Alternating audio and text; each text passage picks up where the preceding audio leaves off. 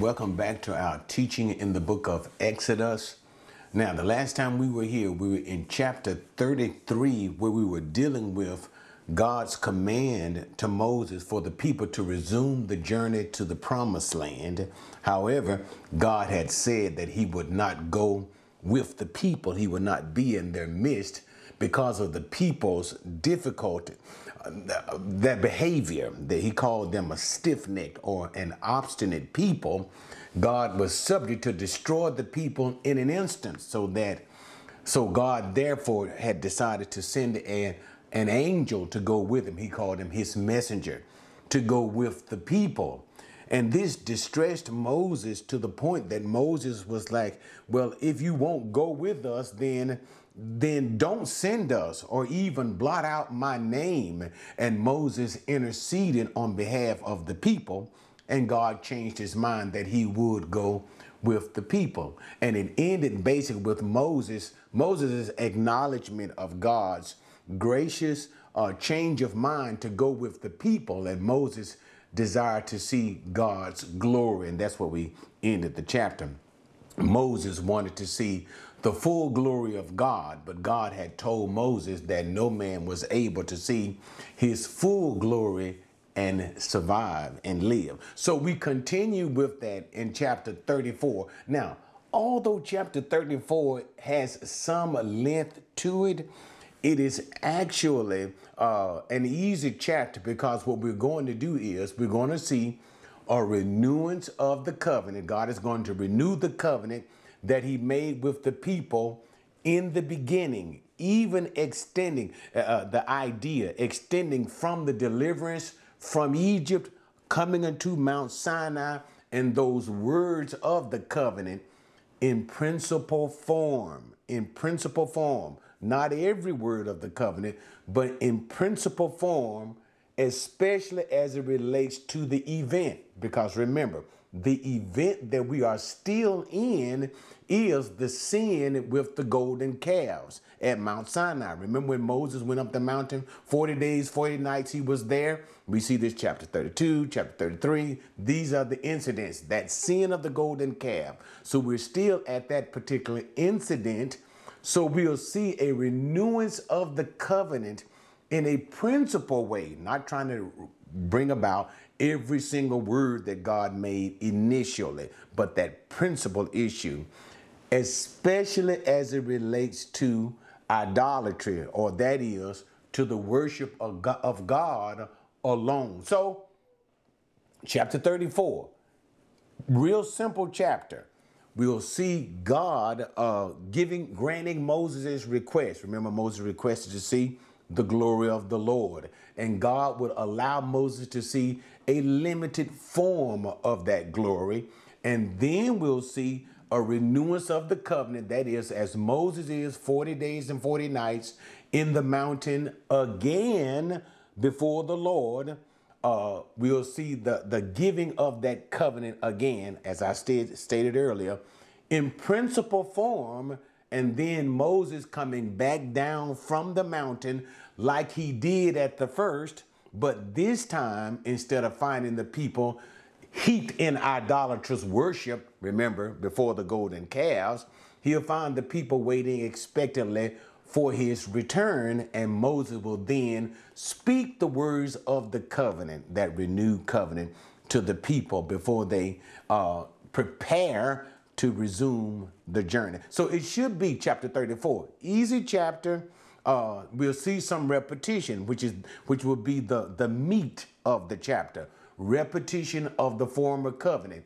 And this, which was spoken of in uh, Exodus chapter 23, we'll see a lot of this in Exodus chapter 23. So this is why I won't go into a lot of details as I speak of these things because we've already spoken of this these things. Why? It is a renewal of the covenant. This is nothing new.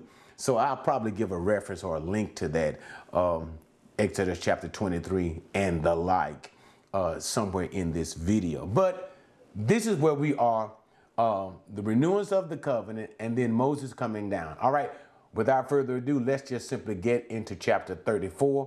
This chapter should be pretty brief, even though it does have some length.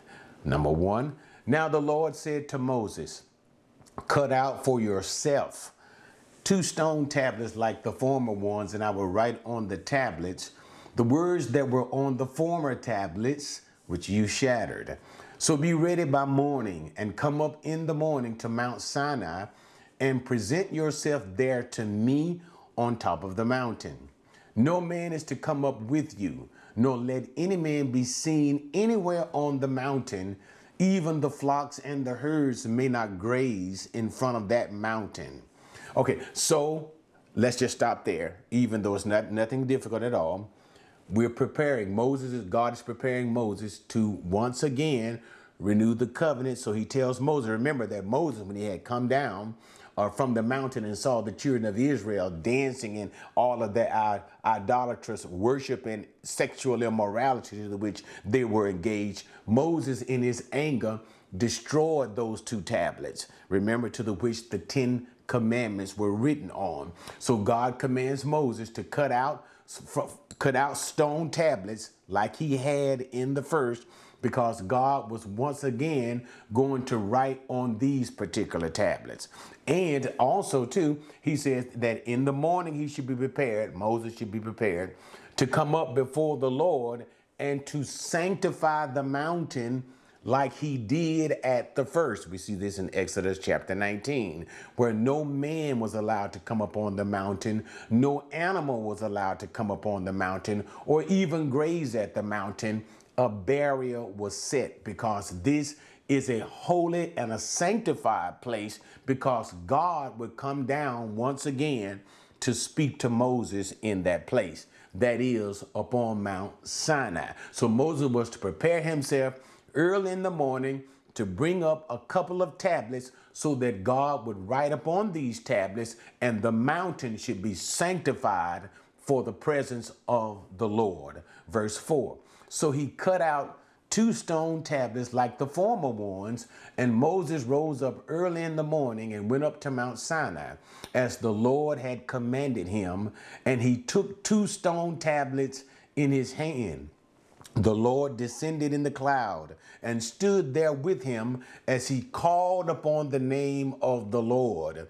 Then the Lord passed by in front of him and proclaimed, The Lord, the Lord God, compassionate and gracious, slow to anger, abounding in loving kindness and truth, who keeps loving kindness for thousands, who forgives iniquity transgression, and sin. Yet he will by no means leave the guilty unpunished, visiting the iniquity of the fathers on the children and on the grandchildren to the third and fourth generations. Moses made haste to bow low towards the earth and worship.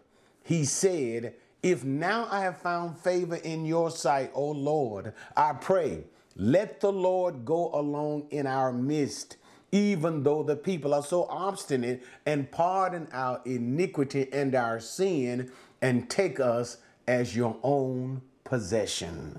Okay, so now here is where God begins to grant Moses' request. Moses did as the Lord had told him to do in cutting out the two stone tablets and go up early into Mount Sinai in the morning and when Moses went up into the morning, he there began to call upon God. And that is, we see he called upon the name of the Lord. He called upon the Lord, and the Lord appeared. But remember what God had said that he would hide Moses in a cleft of the rock so that Moses would not see the full glory of God. So God did this and shielded Moses from seeing his face as God passed before Moses, allowing Moses to only see the backside of Moses, so backside of God. So Moses did did get uh, the opportunity to see the greater glory of God, but he did not see the full glory of God. So as God passed by, God began to declare the name of the Lord. Now, we want to spend a little time so that we can understand what God is doing. When God declared the name of the Lord, Moses already understood that the name of God, Yod Hey Waw Hey, these are the tetragrammaton, the four letters of the uh, Hebrew alphabet of God's name, Yod Hey Waw Hey. We pronounce it Yahweh, some call it Yahweh, but and that, but again, we the pronunciation of God's name has been lost over time. But nevertheless, it is not so much that God is revealing his name, the personal name to Moses, but God is speaking of his attributes. That is, in the name of God, it, it, it entails certain attributes of God. And, and we have to remember this now the scene that all of this is coming about in the sin in the golden calf incident.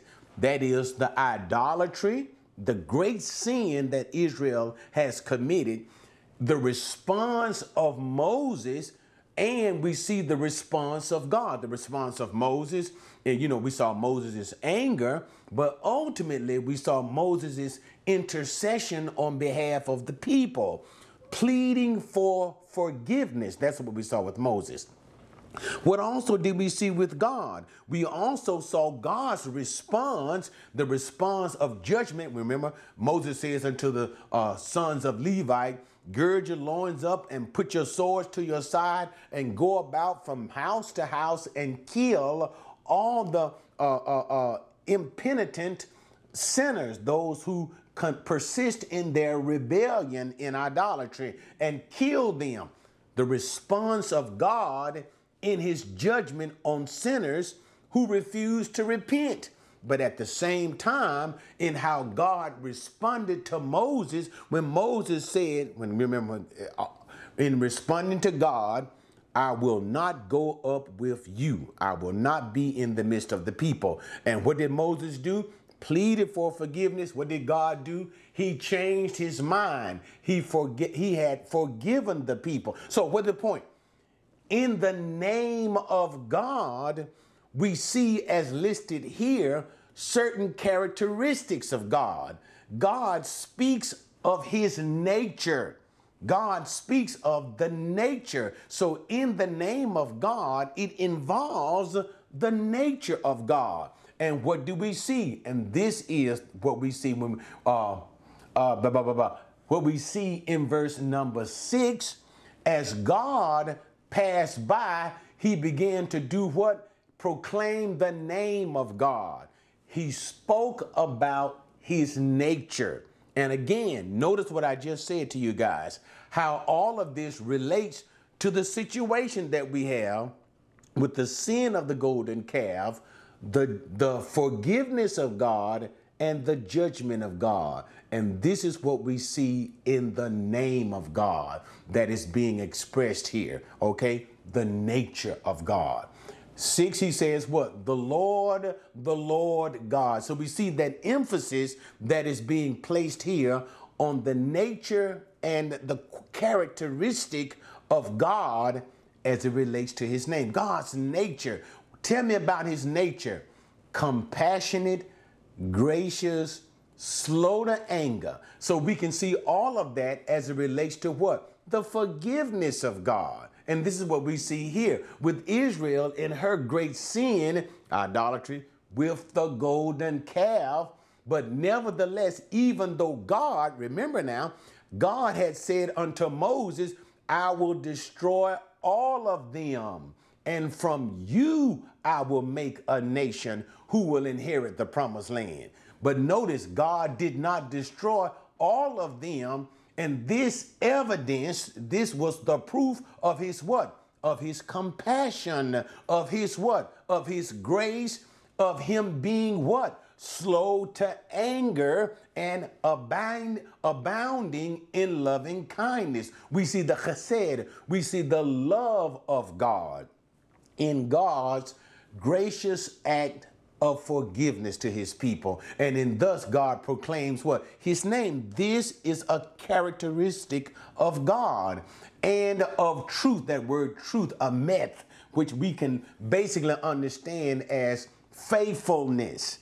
God is, as we see in the New Testament stated, God is faithful. So God proclaims certain things about his character that speak to his name. What? Compassion and graciousness, being slow to anger, abounding in loving kindness, and his faithfulness. And all of this we can see demonstrated in how God dealt with the people in the act of the sin in the golden calf. And then he continues on talking about the keeping of loving kindness for thousands, forgiving of iniquity and transgression and sin. How that God acts this way in what? Compassion and grace, being slow to anger, being forgiving. How God acts this way to those who are uh, repentant of their sins. So what can we say? What is God? And this is the beautiful thing about it. Okay, let me let me move on because I'm making it longer than I had anticipated it. But this is one of the most important sections in all of chapter 34.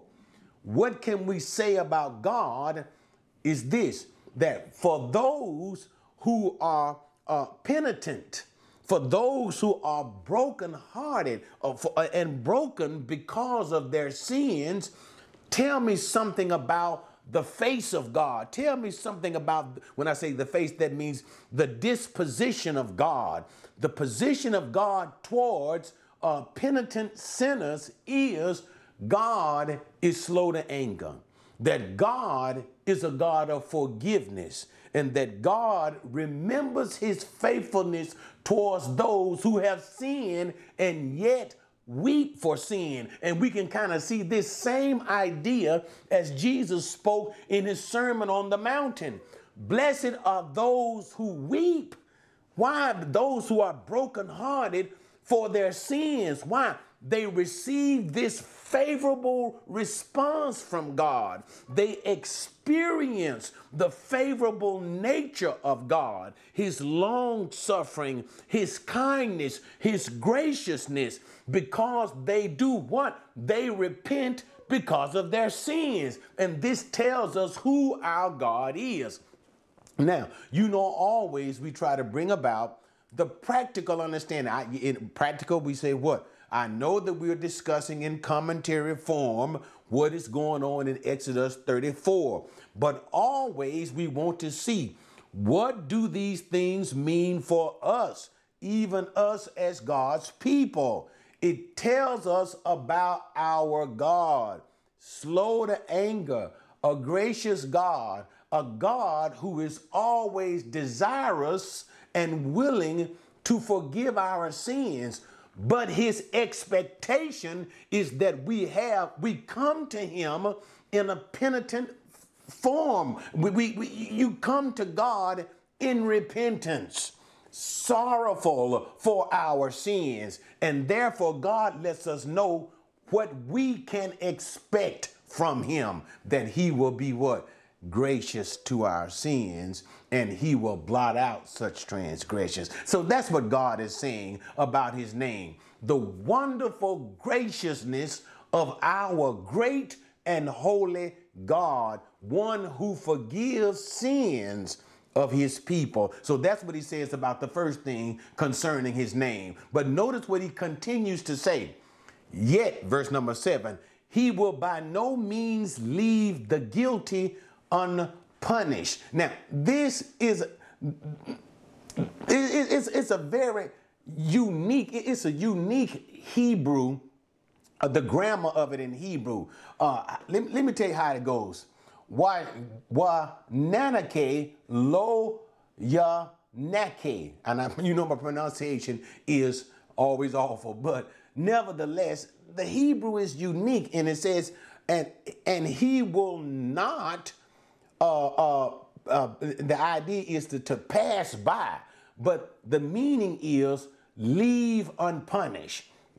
he will not. So it gives it in the emphatic sense. And that's what I'm trying to bring about. Show you how the Hebrew grammar is giving uh, us this particular aspect of God's person, his name, in an emphatic way. And this is why they translated, He will by no means. Because what? By no means is not really so much as in the text, but it is what is being implied in the text by the emphatic manner to the which it is written. Wanake lo yanake. That emphatic, he will by no means release. He will by no means leave unpunished.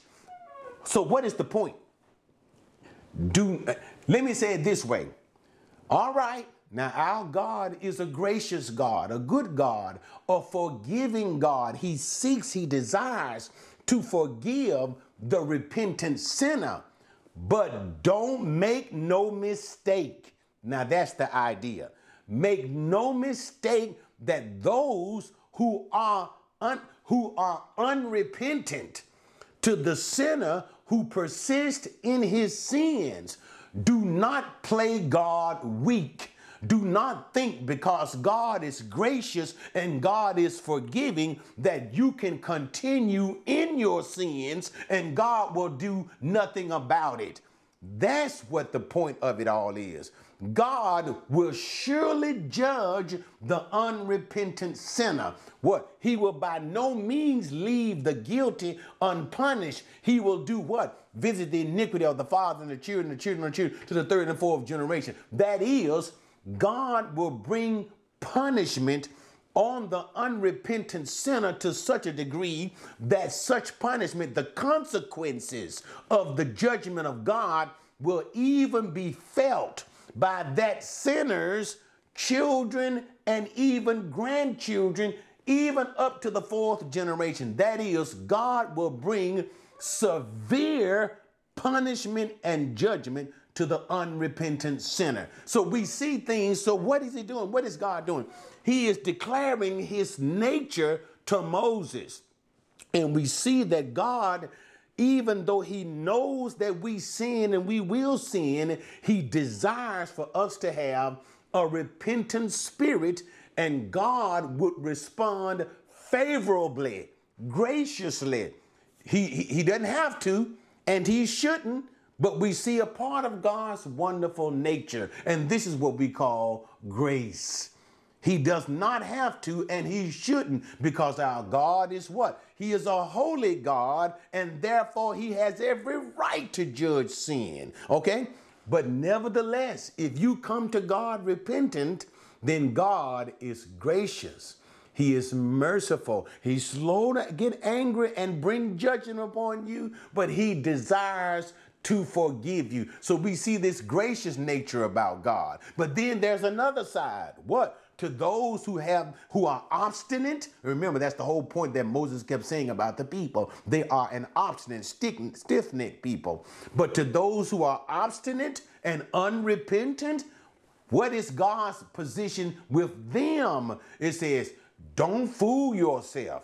Don't you think that God is some granddaddy in heaven sitting in a rocking chair just watching sin go on and he ain't gonna do nothing about it? And that's why we brought in that Hebrew grammatical expression, know for certain, or as it is translated here, he will by no means uh, uh, uh, uh let the guilty go unpunished.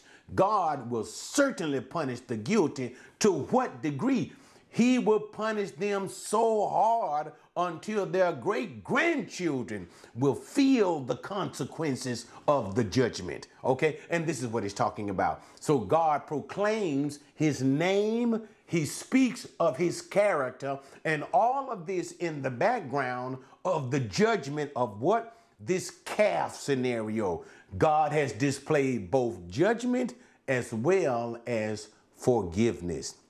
And so, as he did these things, we see Moses bowing down to the face uh, uh, of the earth, and then Moses, as he is be beholding a partial glory of God in this worshipful uh, scenario, Moses therefore pleads to God and says, Lord, take us as your people. I understand that we are a difficult people to deal with, but nevertheless, Lord, dwell at our midst as you had determined to do, and take us as your people. And then it is after that that we get into this next section, and I'm gonna shorten it up a little bit again because what? I've already reviewed this, so I only speak of it. I, I, I just deal with it point for point, not in great detail.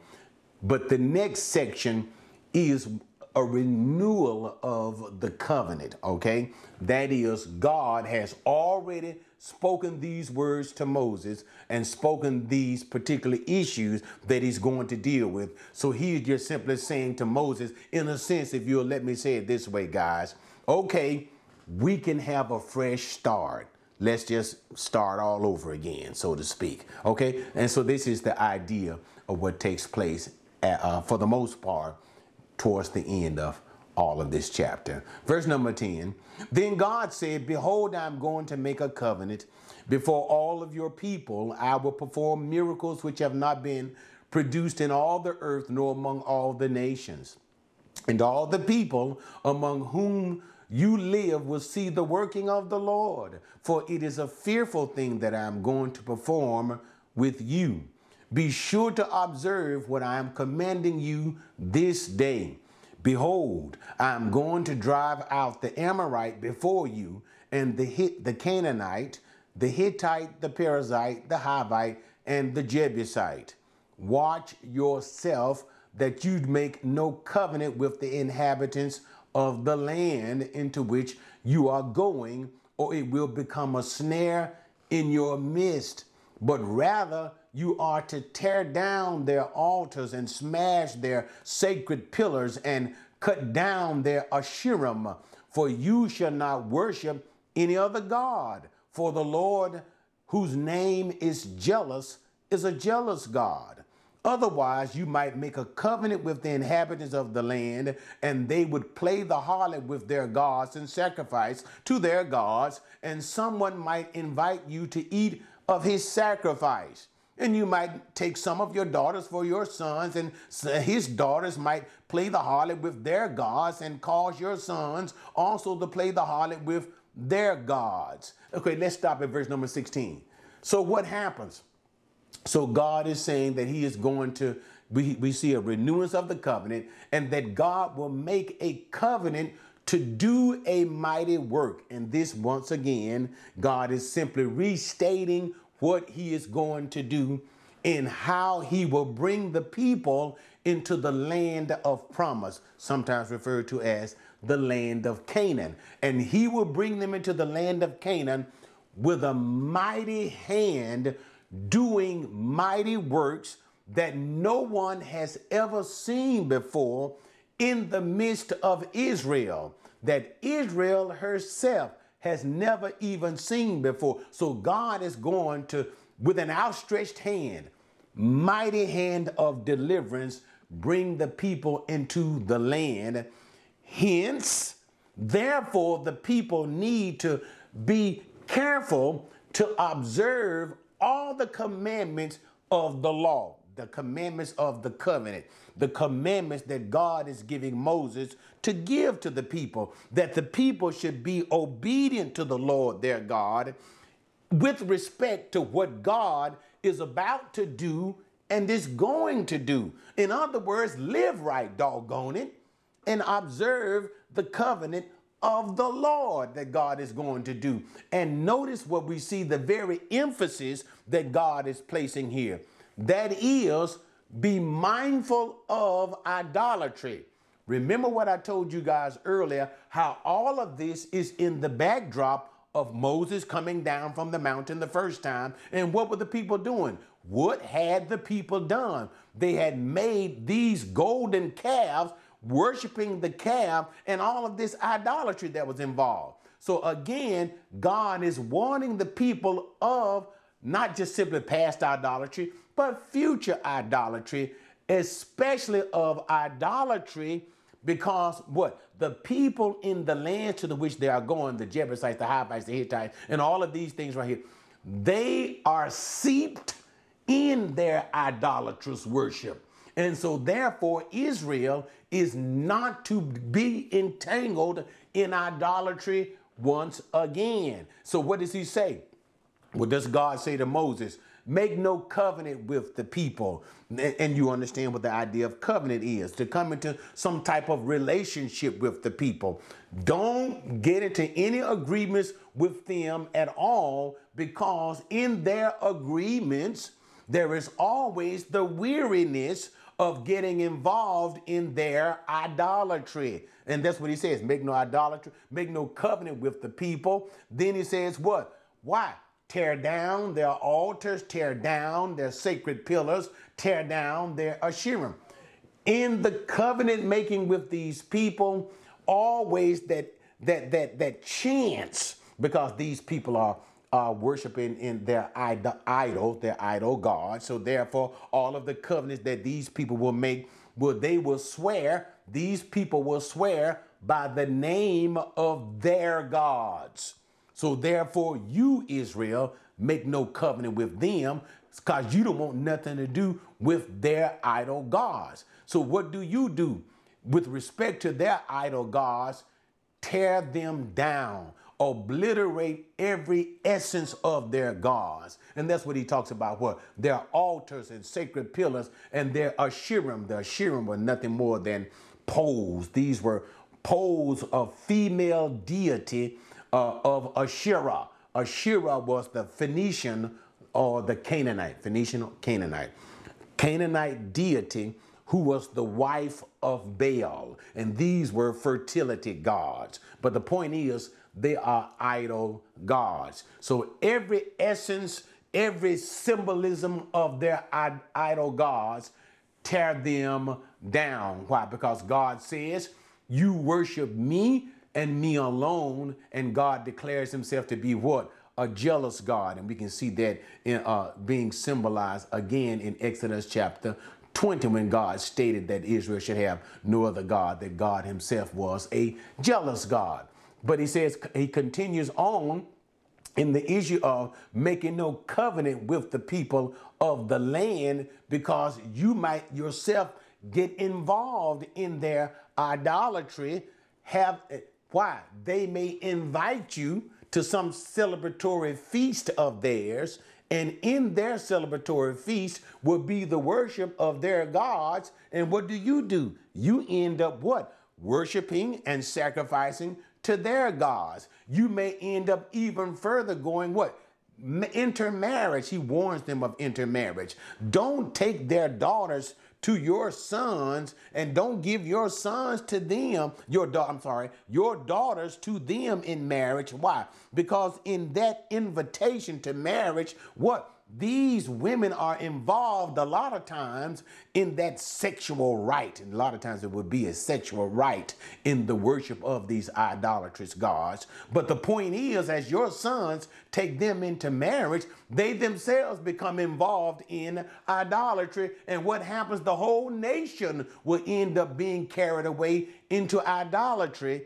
And this is exactly what ended up happening to Israel in into the which that led to its destruction. And we don't want to get into all of that, but to the destruction of Israel, uh, uh, 722 BC, and the destruction of Judah in 586 BC.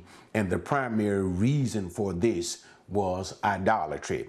That is the very thing that God warned them about was the very thing to the which they did. They failed in that respect. So the whole point that we're talking about here is, and I'm cutting it short, is the warning of idolatry. The very idolatry to the which what? They just were involved in, in the golden calf, this warning for the future. Because what? You're going to see a lot of idolatry when you get into the promised land from the nations that I will eject from the promised land so that you can be settled, so that I will settle you into the promised land. You're going to see a lot of this idolatry. So I warn you ahead of time do not get involved with this in any respect. Make no covenant with the people, make no marriage with the people with respect to their idolatry. Tear it all down and keep yourself as a holy people unto Yahweh himself and Yahweh alone. Okay, verse number 17. So then he continues on. You shall make no molten gods. And the whole point is no, make no molten gods. God, and that's exactly what Aaron made uh, uh, with the calf situation. Remember, that's what the, all of it about. Notice the whole point, and I'm speaking a little too fast because I'm trying to move to the text so I won't be so repetitious. But as I said to you, the whole fact fact of everything is what just happened. The situation with the golden calf and the whole idea God is saying, don't do that. Stay away from idolatry in all of its forms. Okay. Now let's continue. 18. And, and, the whole point as it continues here is he speaks the words of the covenant in principle form with respect to the worship time. He speaks the words of the, of the covenant, the covenant God had already made, not trying to cover every little thing that he said, but in a principle form of worship. And remember, we talked about this principle form of worship God gave in agricultural festive times. That is, he'll speak about days in which we have agricultural seasons to the which Israel would have some form of worship, okay? And we're not going to get into all the respects of what that meant, but this is simply the point that God is making as God consolidates their worship to himself. He consolidates their worship to himself by giving them their specific form of worship on their specific days or seasons of worship. And this worship would be dedicated to God, Yahweh Himself, and Yahweh alone. So we see the idea of that rejection of idolatry. And that's basically the idea. All right, so now let's move through it. 18. You shall observe the feast of unleavened bread. For seven days you are to eat unleavened bread, as I commanded you at the appointed time in the month of Aviv. For in the month of Aviv you came out of Egypt. The first offspring of every every womb belongs to me, and you and all your male livestock, the first offspring from the cattle and the sheep. You shall redeem with a lamb the first offspring from a donkey. And if you do not redeem it, then you shall break its neck. You shall redeem all the firstborn of your sons. None shall appear before me empty handed. So now let's just talk about this very quickly. So here he talks about the celebration of the Feast of Unleavened Bread. Remember what I just told you about what these festive days indicate that dedication of the people unto God Himself in their worship of God, Yahweh, the true God alone. He brings about the Feast of the Unleavened Bread. So God is speaking about once again what took place in the uh, deliverance, Exodus chapter 12, right? What Exodus 12 as well as uh, Exodus chapter 23. The deliverance of the people from Egypt in the Passover. What happened? Remember, God sent the angel of death, and then the angel of death killed the firstborn of Egypt, of people, even of the animals. So we see the feast of, and, and after that, remember, immediately after that, uh, um, the death of the firstborn, which was the Passover, which is the Passover, was to be the feast of unleavened bread, which which indicated that uh, dedication of life, sanctification of life, being set apart for God forever. Uh, unto God because of what God has done in the deliverance of the people, the Passover. Okay, so this is all that this is speaking of. But we see the Feast of Unleavened Bread. He commands them to celebrate that once again, which was the uh, uh, eighth day in totality, but seven day feast plus one additional Sabbath.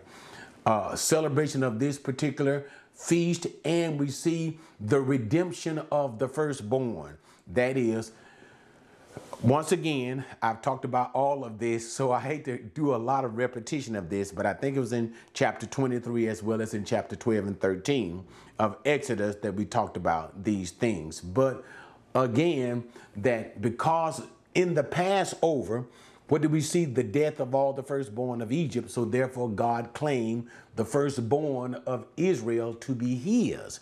And Israel, therefore, had to redeem their firstborn of births of people as well as of animals. And in the redemption of the firstborn of Israel, this was, be, was to be done by virtue of an offering in sense of buying it back from the Lord. And this is when God says, you don't appear before me empty handed. So in the redemption of the firstborn, you buy them back and this is to be given as an offering before the Lord. Okay. So again, all of this is simply saying in their worship of God as the true God, in the worship that God has given them for the worship of himself and himself alone but the idea is renewance of this covenant. So God continues on. Verse number 21 You shall work six days, but on the seventh day you shall rest. Even during plowing time and harvest, you shall rest. You shall celebrate the feast of weeks, that is, the first fruits of the wheat harvest, and the feast of ingatherings at the turn of the year. Three times a year, all of your males are to appear before the Lord God, the God of Israel. For I will drive out nations before you and enlarge your borders, and no man shall covet your land. And when you go up three times a year to appear before the Lord your God. Okay, so now in this section, once again, he emphasizes what? the Sabbath, verse number 21, that the six days you work and then the seventh day you shall not work, even during the harvest season. Okay, remember, because the harvest season will be the busiest season of the year. Nevertheless, this is still no reason not to observe the Sabbath day. Then God reminds them again about celebrating the Feast of Weeks. We understand this as the Feast of Harvest or the Feast of Pentecost. And then he talks about the Feast of In Gatherings, also called the Feast of Succoth, okay? Uh, uh, the uh, Feast of Tabernacles. So he speaks of three particular feast, festive times to the which, remember, this feast, uh, uh, speaking these agricultural uh, worship type things, okay? Feast of uh, unleavened bread, Feast of Weeks, also called the Feast of Pentecost, and then finally the feast in the seventh month, the Feast of Ingatherings. These three particular feasts that Israel is commanded, where all the males are commanded to appear before the Lord. So whether so where, wherever the tabernacle structure is, all Jewish males are to go there during these three festive times to appear to worship before the Lord during these festive times. And we also understand that once the temple is to be built, that all the Jewish males are to appear before the temple. So wherever God has set forth that tabernacle presence, all Jewish males are to appear before the Lord. And then the Lord assures them, saying that God will protect their land and their inheritance. When all of the males are to appear before the Lord, it would leave the people in the sense, notice that if the women do not go or whatever are left, uh, whomever are left behind of the women and children, it, they would appear to be unprotected. So God promises to protect them. He promises that I will protect your inheritance while you go up to worship. And this is what God is saying. Notice for our verse number 24 I drive out the nation before you, enlarge your border, so that no man shall covet your land while you go up to worship me. So we see what? The emphasis as God is renewing that covenant with the people, He is emphasizing their worship to Him in a dedicatorial sense that I and I alone am your God. All of this is opposite, is in contrast to what? The worship of the gods of the people of the land to the which God will bring them into, or even in acting in this idolatrous fashion, making of molten gods to the which they did when they were at the foot of the mountain. Okay, let's continue on. 25. You shall not offer the blood of my sacrifice with leavened bread, nor is the sacrifice of the feast of the Passover to be left until the morning. You shall bring the very first of the first fruits of your soil into the house of the Lord your God. You shall not boil a young goat in its mother's milk. Then the Lord said to Moses, Write down these words. In accordance with these words, I have made a covenant with you and with Israel. So he was there with the Lord 40 days and 40 nights. He did not eat bread or drink water, and he wrote on the tablets the words of the covenant, the Ten Commandments. Okay, so we finished this particular section when God uh, uh, talks about once again uh, uh, the, the, the sacrifice, the absence of leavened bread. No sacrifice, whenever there is a form of worship, is to have leavened bread. Remember, we talked about that earlier because leaven is a spiritual indication for pride, namely even sin. Okay, and then he once again talks about the uh, the sacrifice of the Passover that it is not to be left in the morning. Again, a reiteration of what God was saying to Moses, chapter 12, chapter 13, concerning the Passover sacrifice for, uh, for the Passover, for that great deliverance from Egypt, how none of it was to be left into the morning. And he, then he talks about the giving of their best, the feast, uh, uh, uh the first fruits. You shall bring to God your first fruit. In all of your giving, you give to God your best. Then he brings about the instance of the boiling of uh, a, a calf in the mother's milk. Now, we don't want to get into all of that. We talked about all of this once before, but the whole instance of this is uh, uh, idolatry. That's basically what it's talking about boiling of the young calf in the mother's milk. So, again, this is a, dealing with a principle of the avoidance of idolatries, such idolatrous ways idolatrous actions that were done by people around them or people who were even in the land of promise. Any act of idolatry, avoid that because this was an act in which they did, the people of the land. They will boil the young uh, um, calf in the mother's milk. But Israel was not to do these things, okay?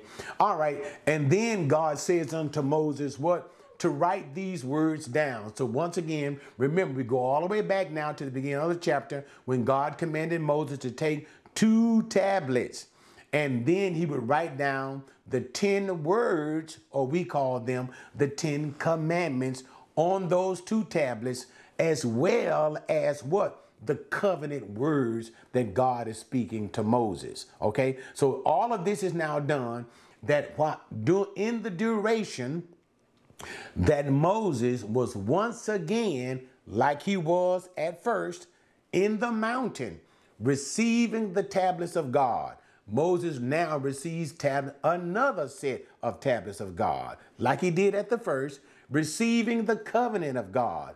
Again, like Moses is now receiving the covenant of God. Not in every single word, but the principle of that covenant especially with the expression of God, Yahweh is to be Israel's only God, and avoid idolatry at all costs. Notice against the very backdrop of what? The idolatry of the golden calf. Avoid that idolatry. Avoid idolatry in the future. Why? God is going to bring them into a land of promise, and these people are going to be full of idolatry. Avoid all idolatry. Make no covenant with the people and all of that. So, write all of this covenant right? Write all of this covenant once again. Write these 10 commandments upon the stone. And once again, Moses is what? In the mountain for 40 days and 40 nights, neither eating nor drinking, the same as he was at, at the first,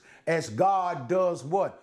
Renews the covenant that he has with the people of Israel because Israel has has so soon broken the covenant, but God, what? Let's proclaim the name of God.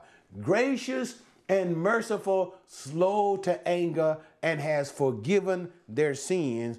God will once again go up with the people into the promised land. Okay, so all of this renewance of the covenant. Now let's bring it to a close. Verse number 29. It came about when Moses was coming down from Mount Sinai, and the two tablets of the testimony were in Moses' hand as he was coming down from the mountain, that Moses did not know that the skin of his face shone because of his speaking with him. So when Aaron and all the sons of Israel saw Moses, behold, the skin of his face shone, and they were afraid to come near him. Then Moses called to them, and Aaron and all the rulers in the congregation returned to him, and Moses spoke to them.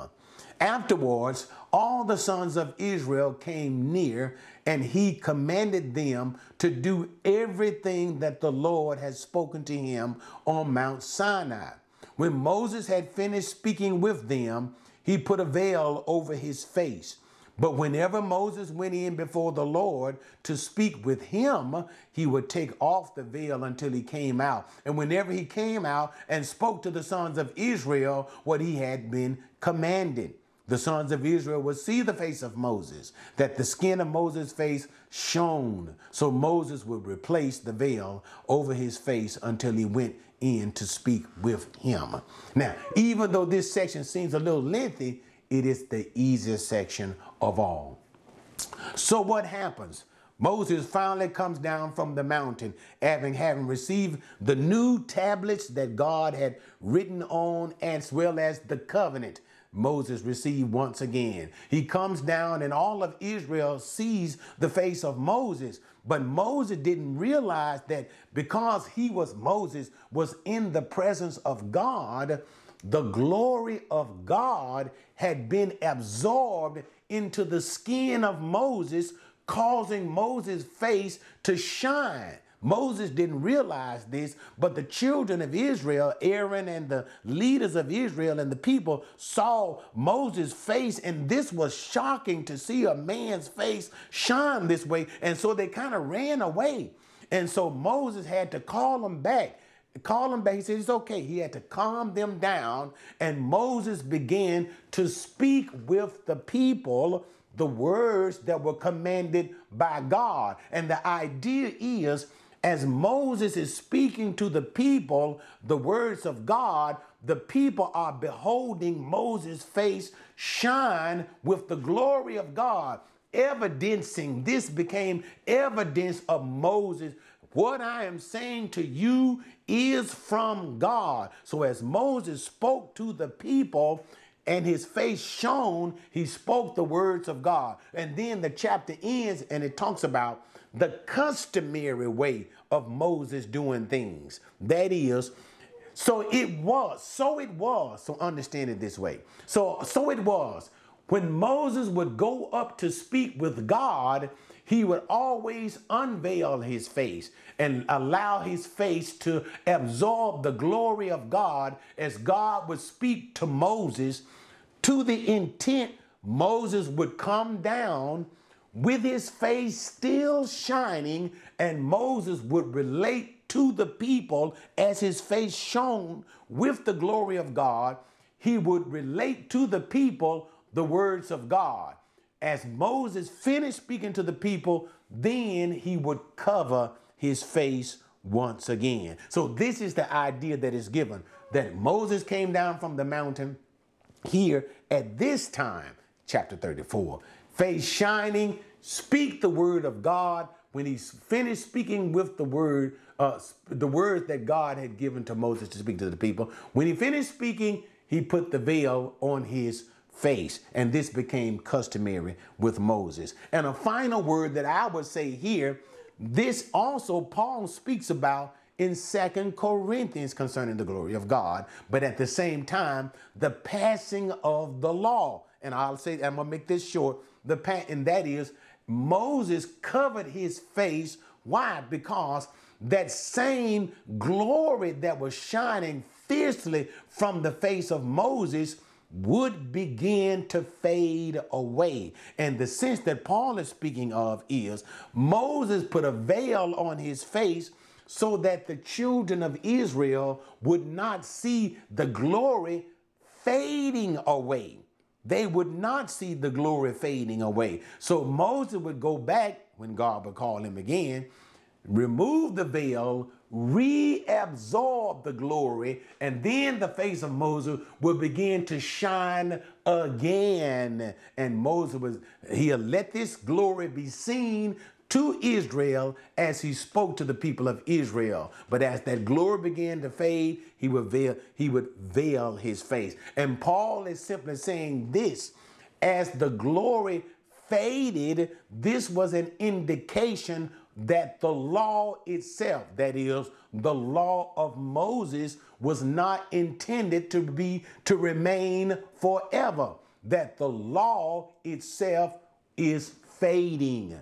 That is, the law of Moses would one day come to an end. The intent of God was not that the law of Moses would abide forever, but that the law of Moses would have its administration for a time. And at a certain time, the law of Moses would fade, come to an end. And the law of Moses faded, came to an end, its administration came to an end at the death of Jesus on the cross. And now we have a new covenant. All right.